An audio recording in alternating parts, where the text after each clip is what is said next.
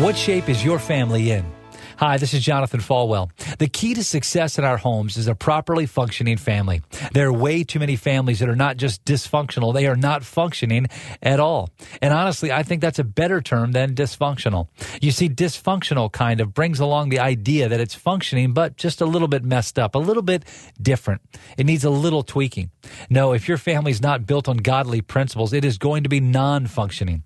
No wonder our homes are such a mess. We're not living out God's ways walking in love, teaching forgiveness, praying together, truly being engaged in each other's lives.